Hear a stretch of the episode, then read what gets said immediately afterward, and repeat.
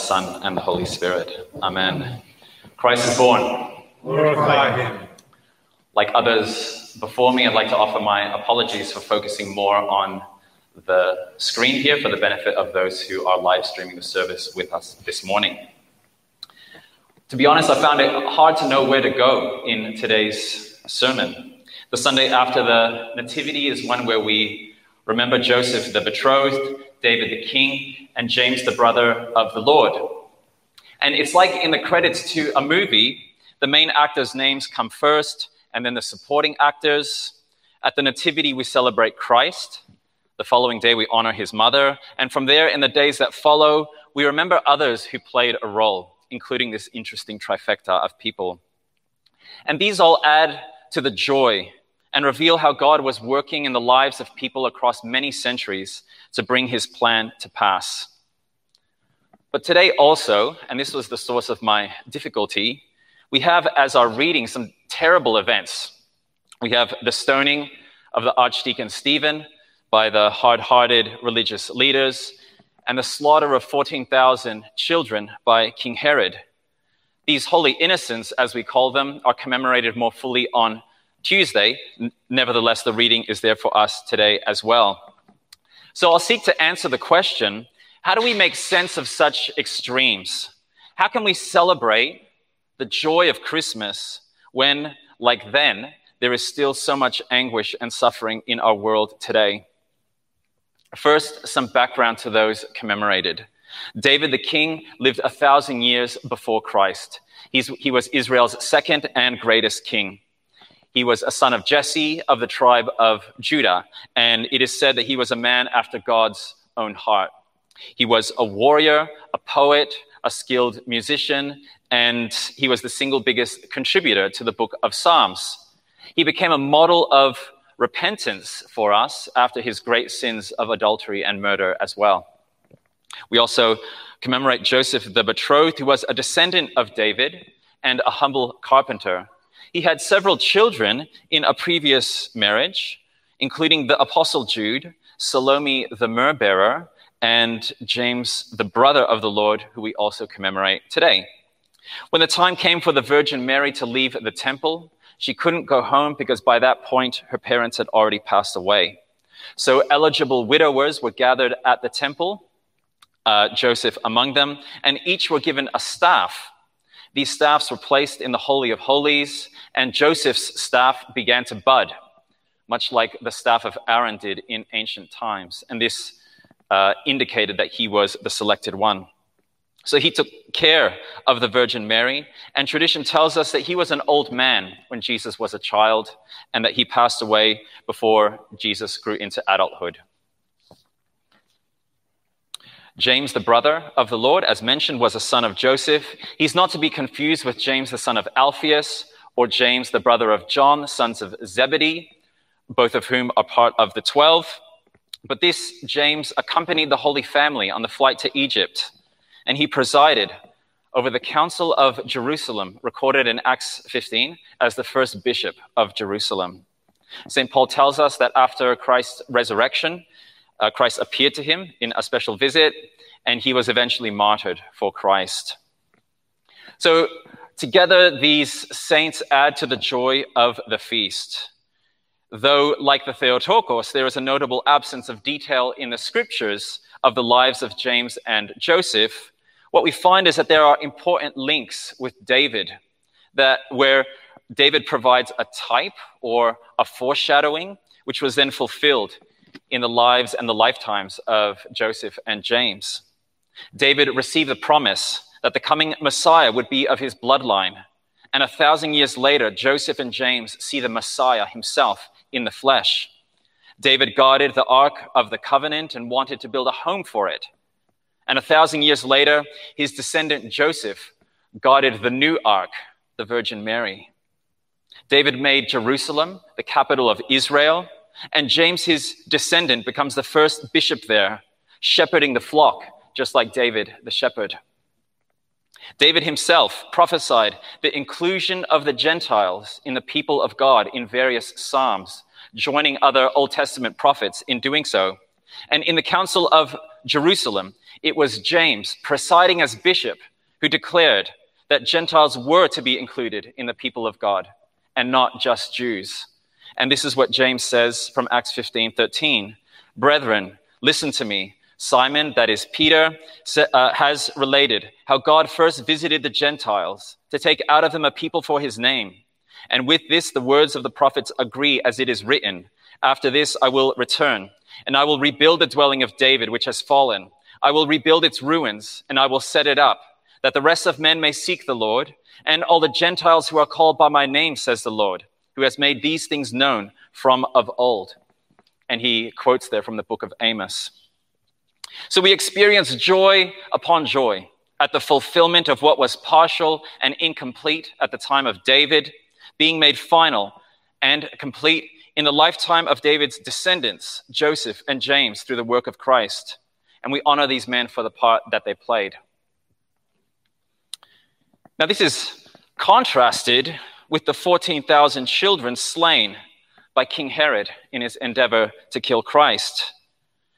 This is shown in an icon that commemorates this sad event. It's often known as the Lament of Rachel, and she represents Jewish women in mourning. And on this icon, you have uh, a woman uh, with dead children in swaddling clothes all around her, and she has her arms raised in agony. This is a very unusual pose in iconography. You, you hardly ever see it. One of the times we do see it is when Jesus' body is being prepared for burial. One of the myrrh bearing women is in this exact pose, and it's a pose of complete desolation. This sadness, this sad theme is continued in the stoning of Stephen, one of the first deacons selected by the church, a man full of the Holy Spirit and good deeds, who uh, undergoes a hideous and an unjust death. And these events remind us that even as we celebrate the joy of Christmas, we are in a very uncertain world, devastated by the pandemic, by wars and armed conflict, by natural disasters, by political instability, economic uncertainty. And the church continues to be persecuted in various ways in different countries. This year, moreover, has taken a toll on all of us in one way or another, either in very open and obvious ways or in inner and hidden ways. So, how do we reconcile then the joy and the peace with the sorrow and the trouble? We do this by acknowledging that the joy and the peace that we receive are not of this world, they transcend it. Speaking about peace, Christ, in his discourse to his disciples prior to his crucifixion, says in John 14, Peace I leave with you, my peace I give you. I do not give to you as the world gives. Do not let your hearts be troubled, and do not be afraid. And a couple of chapters later, he says in chapter 16, I have told you these things so that in me you may have peace. In the world you will have trouble, but take heart, I have overcome the world. So Christ promises us that we will have trouble and that he does not give peace as the world gives. His peace is something other. I think the peace that the world gives can be summed up in one of the lines of a Christmas song that I actually like Have yourself a merry little Christmas. And I think that this line shows the secret hope that many people harbor, especially approaching 2021. And the line goes Next year, all our troubles will be miles away. And I'm worried that people have unrealistic expectations for 2021. People just want this year to be over, right? We've had enough. Forgotten, behind us. We're desperate for a sense of normality, for some kind of peace. And I think people somehow expect that next year has to be fabulous. It has to be wonderful, as if we are somehow owed a better year than the year that we have had. The peace that the world gives really is just predictability. No disruption, to a mediocre existence, maintaining the status quo, smooth sailing all the time. I think this is summed up uh, well by Radiohead when they sing satirically, no alarms and no surprises, please. Of course, this kind of peace is just an illusion that those in wealthy countries can keep up. Those in poorer, less stable countries with a lower standard of living cannot afford such fantasies. And there is nothing of Christ in this kind of peace that is just a treading water, a holding pattern, or a high functioning sleepwalking, as Emily St. John Mandel describes it. Going through the motions of life without any threat to a life of ease, day after day, until death finally comes. Let's not forget that though Christ is the Prince of Peace, he also once said, I have not come to bring peace, but a sword.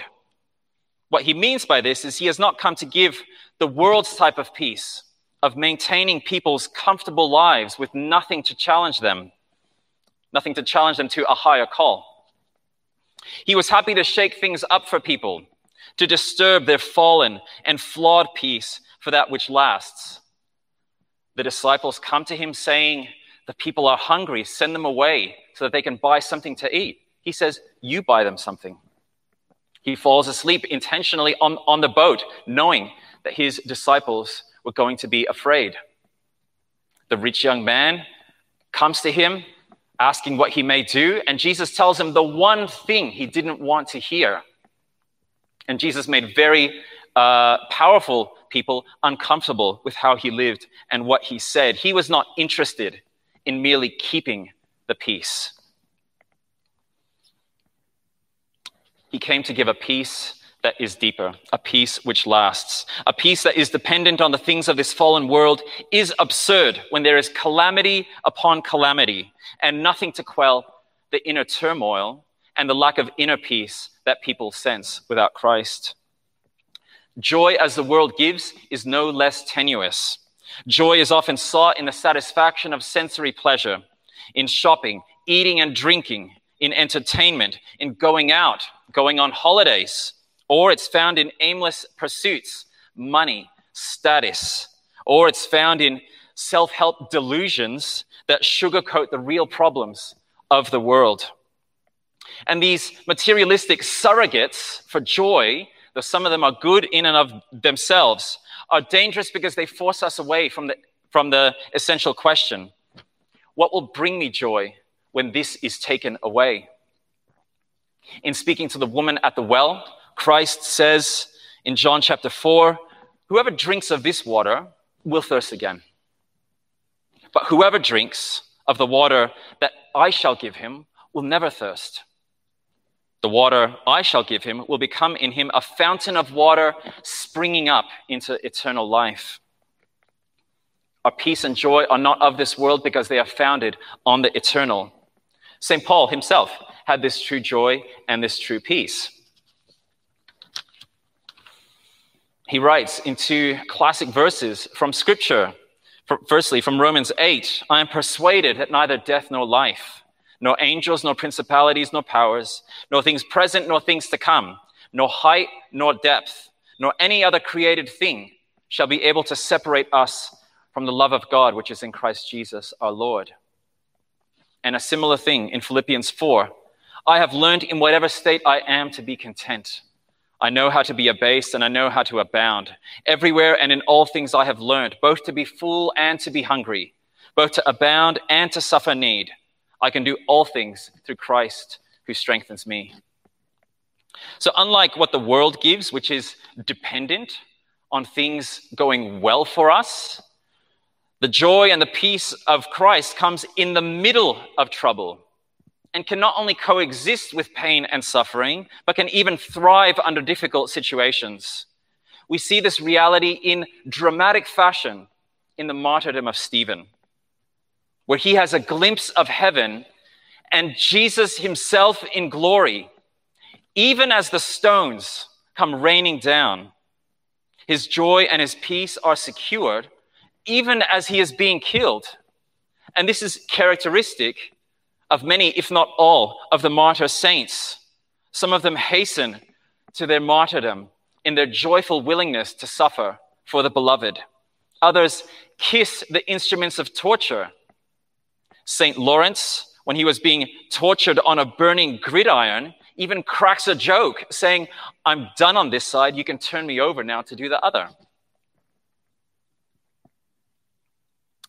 We see that the joy and the peace of the presence of God, it passes all understanding, as St. Paul tells us, and it can overwhelm all sorrow. Again, as Christ says, a fountain of water springing up into eternal life.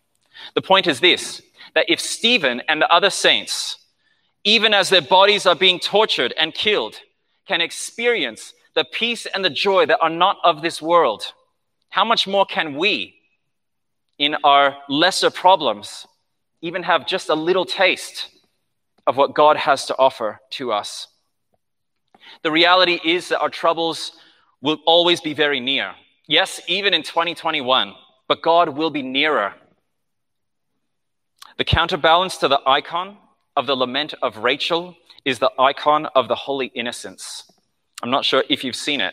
It's where all the children are in heaven with Christ, the children killed by King Herod. And it's very cute seeing all these little halos kind of crowded around Jesus, huddling around him. And this is the full picture. God has had the last say. We don't ignore pain and suffering. In fact, we have what some people call a joyful sorrow. And the oxymoron here is intentional. Our joy never forgets the fallenness of the world and it laments the tragedy of the human condition because blessed are those who mourn. But our sorrow is tempered by our hope in Christ and the peace and the joy that his presence gives. We see that even the most horrible atrocity fades into insignificance in the hands of he who will wipe away every tear from every eye. If there's anything that this world needs right now, my brothers and my sisters, to conclude, it's a witness of this transcendent joy and this transcendent peace. A joy that is not the evanescent thrill of the Boxing Day sale or the eating of special foods, and a peace that is not the mindless cycle of daily routine that demands no faith and no turning of the heart to God but something totally other. And just like at that first Christmas, we celebrate even in the midst of evil, pain, and a fallen world because Christ has overcome the world. Let us then all the more place our trust in Christ, turning to Him for our joy and for our peace with whatever next year holds. In the name of the Father, the Son, the Holy Spirit. Amen.